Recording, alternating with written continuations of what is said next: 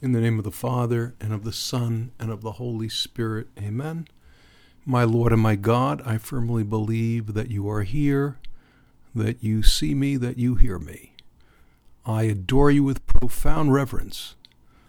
I ask your pardon for my sins and the grace to make this time of prayer fruitful.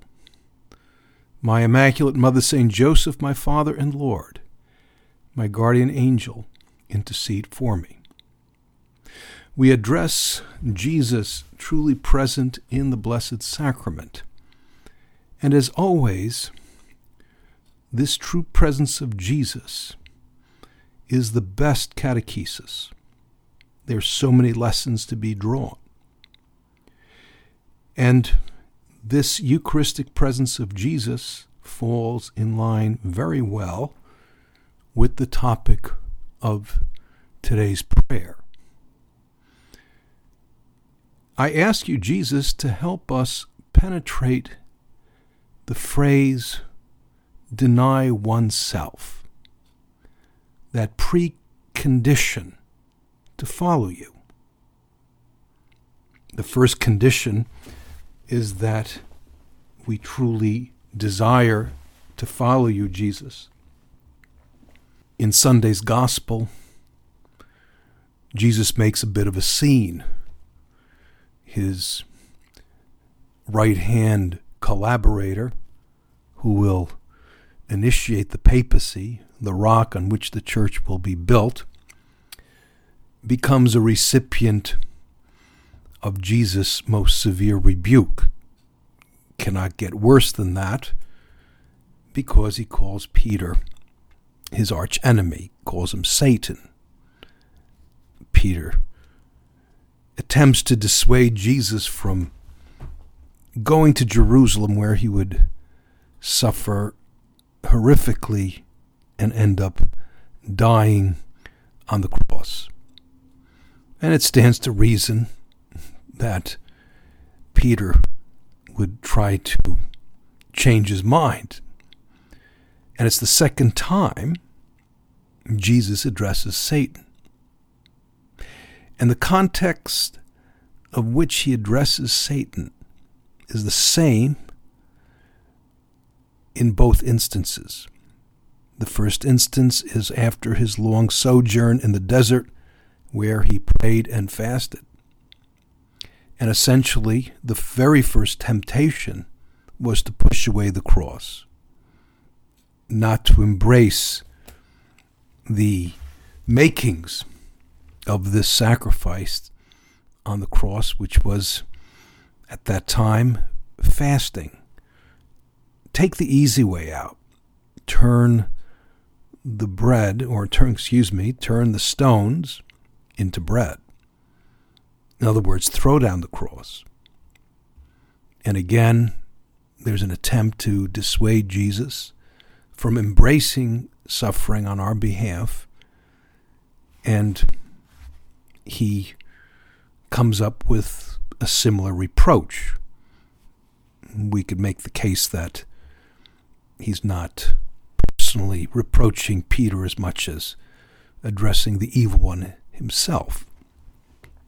These rebukes drive home the fact that the cross is very important for a follower. Not an easy teaching in the gospel, this precondition to discipleship, deny oneself and take up the cross daily to follow him. Lord, help us out here.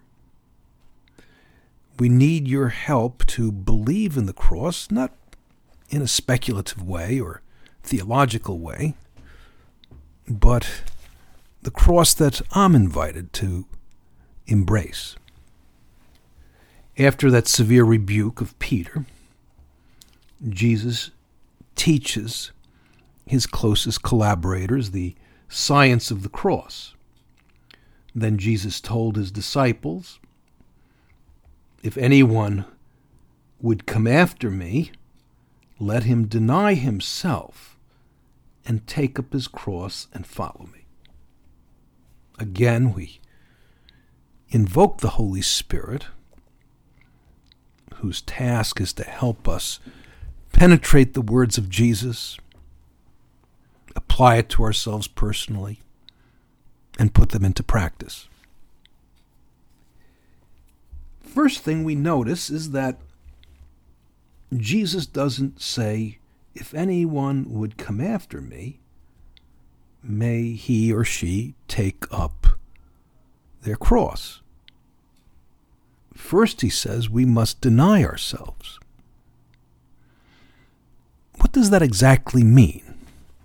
Well, at face value, we realize that, especially in Lent, it could mean giving up listening to music or the news upon entering the car and instead maybe praying a few decades of the rosary or the traditional self denial of giving up chocolate or sweets or dessert or Facebook, one of those kinds of acts of self denial, no easy feat.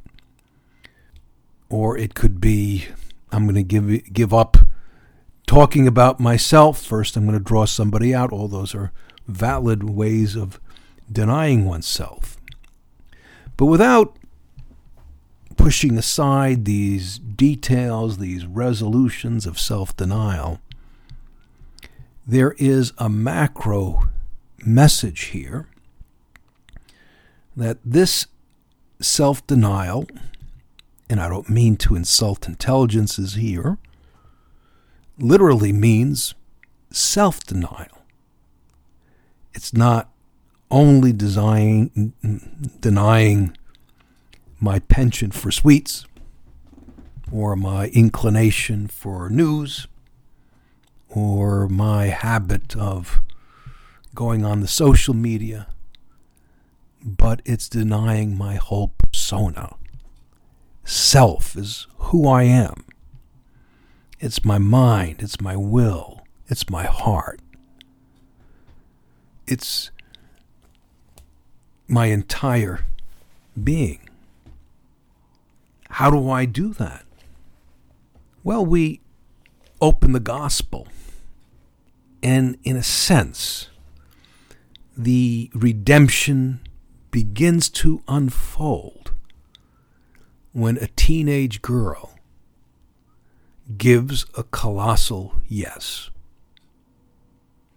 When a teenage girl has denied herself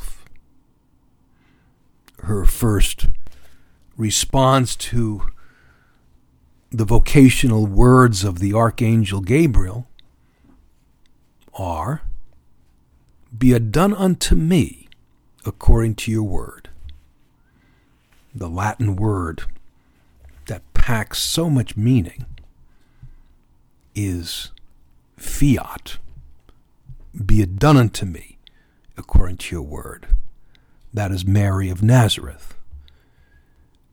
Obviously, only by divine intervention of the Holy Spirit, as our creed invites us to recite and proclaim, does the Son of God take on a human nature.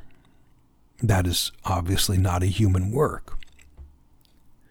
But this is occasioned by a yes. And there's so much meaning in this that this union with Jesus this capacity to be filled with Him and bring Him into the world is contingent on our yes, our self denial. Not a piece of candy, not 15 minutes on, the, on social media, not reading the sports section, but our entire self. And this act of self denial, obviously, to live it out totally is the work of a lifetime. But it must begin with this disposition of giving the Lord everything. We see in the lives of the saints, the saints are role models of being identified with Christ, and they're the ones who have been instruments of effectively bringing Jesus into the world, or attracting him, or drawing him to many others. And we could use any role model we want. The traditional vocational story of St. Francis of Assisi. He, before his vocational commitment, he was a knight in Assisi, uh, what we would call today a party animal great swordsman and probably jouster, uh, quite athletic, and he was a prisoner of war. If I'm not mistaken, there was a, a small war between Assisi and another city state, probably, I think it was Perugia, and he was captured and he spent maybe a year in prison. And his sojourn in jail afforded him plenty of time to reflect on his life. And the grace of God was working in a very special way.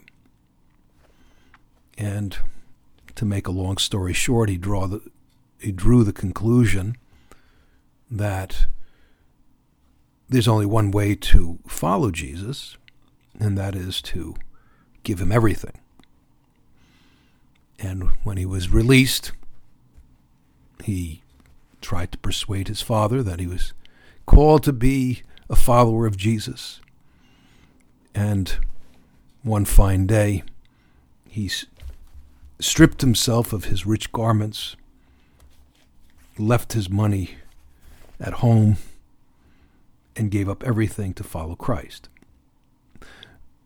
Usually, the vocation to follow Christ is not so dramatic, but the idea is the same.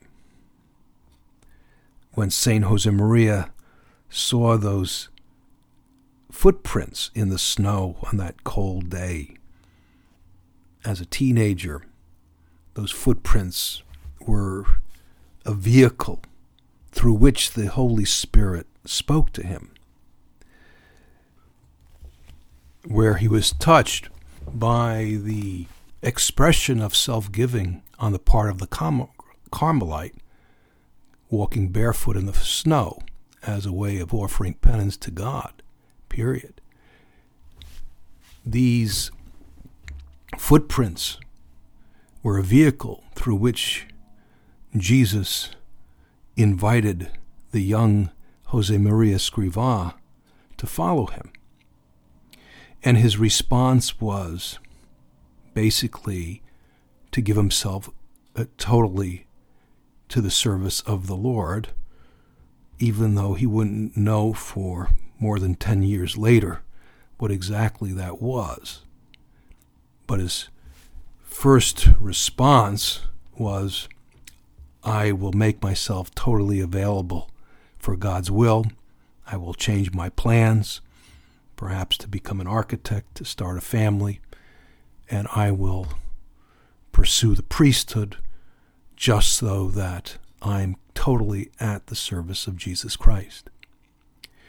So, of any kind of vocation, the general vocation of being baptized, or a vocation to matrimony, or a vocation to the priesthood, or vocation to single life, whatever it may be, our response should be, if we are going to follow Christ in a close way, that I'm going to put him first in my life.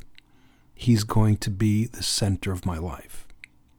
And notice that Jesus says, if you want to follow me, and here we are making our prayer, and we tell him, we certainly want to follow you, Jesus. This is always the case among his followers, we surmise that he's not looking for talent.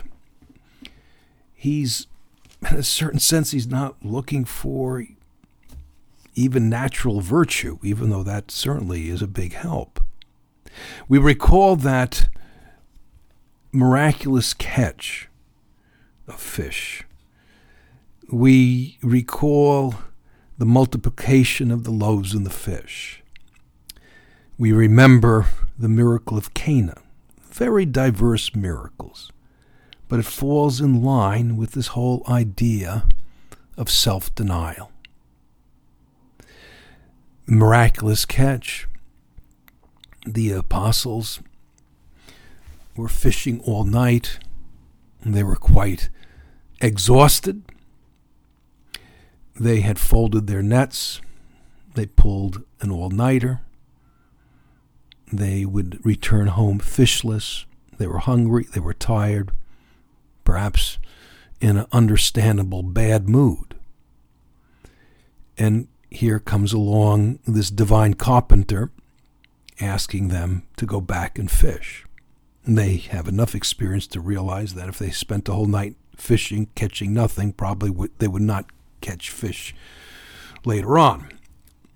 And Peter expressed his sentiments to Jesus Master, we have toiled all night and caught nothing. We're exhausted.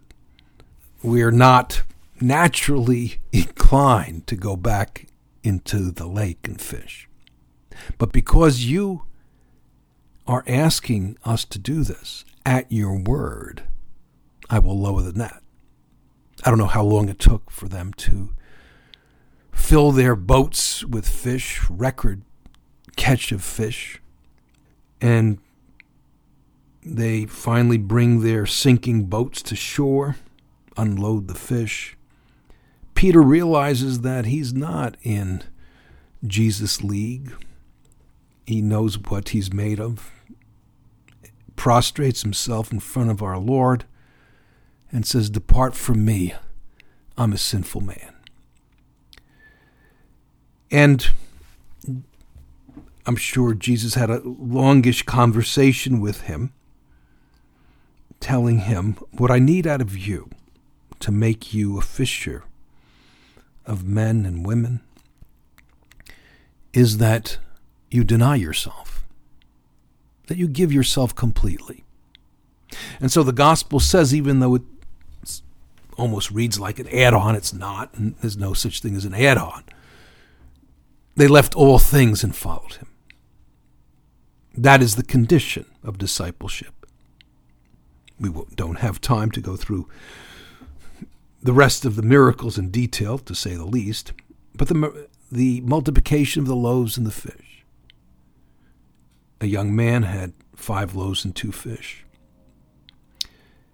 And for Jesus to work that disproportionate miracle of feeding thousands and thousands of people, he needed to invite the young man to give up his five loaves and two fish. It was everything he had. And once he did that, he worked a spectacular miracle. The miracle of Cana, the same thing. They had to fill the containers to the brim. Hard work, act of faith, a bout of self denial, of self giving.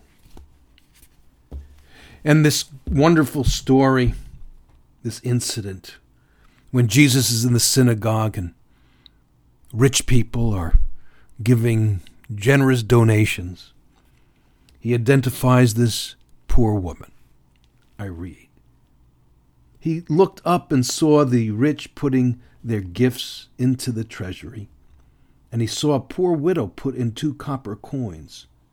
And he said, Truly, I tell you, this poor widow has put in more than all of them for they all contributed out of their abundance, but she, out of her poverty, put in all the living that she had.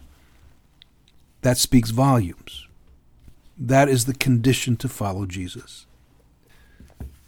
Perhaps we could finish up reading this point in the way.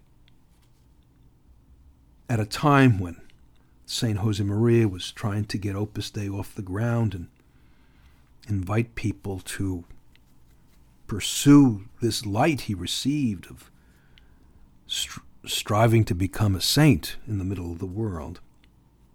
I read, What zeal men put into their earthly affairs, dreaming of honors, striving for riches, bent on sensuality. Men and women, rich and poor, old and middle aged, young and even children, all of them alike. When you and I put the same zeal into the affairs of our souls, then we'll have a living and working faith and there will be no obstacle that we cannot overcome in our apostolic works. He said this when he did not see tangible results, but he was totally convinced of the importance of denying self, one's, one's heart, on behalf of following Jesus.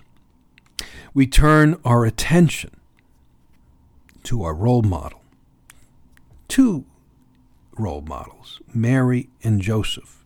Similar callings, similar response. Giving God a colossal yes. And what tremendous fruitfulness results from that. Mary, pray for us. St. Joseph, pray for us so that we have the confidence and faith to say yes to your Son, so that we could be effective instruments in this work called the New Evangelization. I thank you, my God, for the good resolutions, affections, and inspirations you have communicated to me in this meditation. I ask your help in putting them into effect.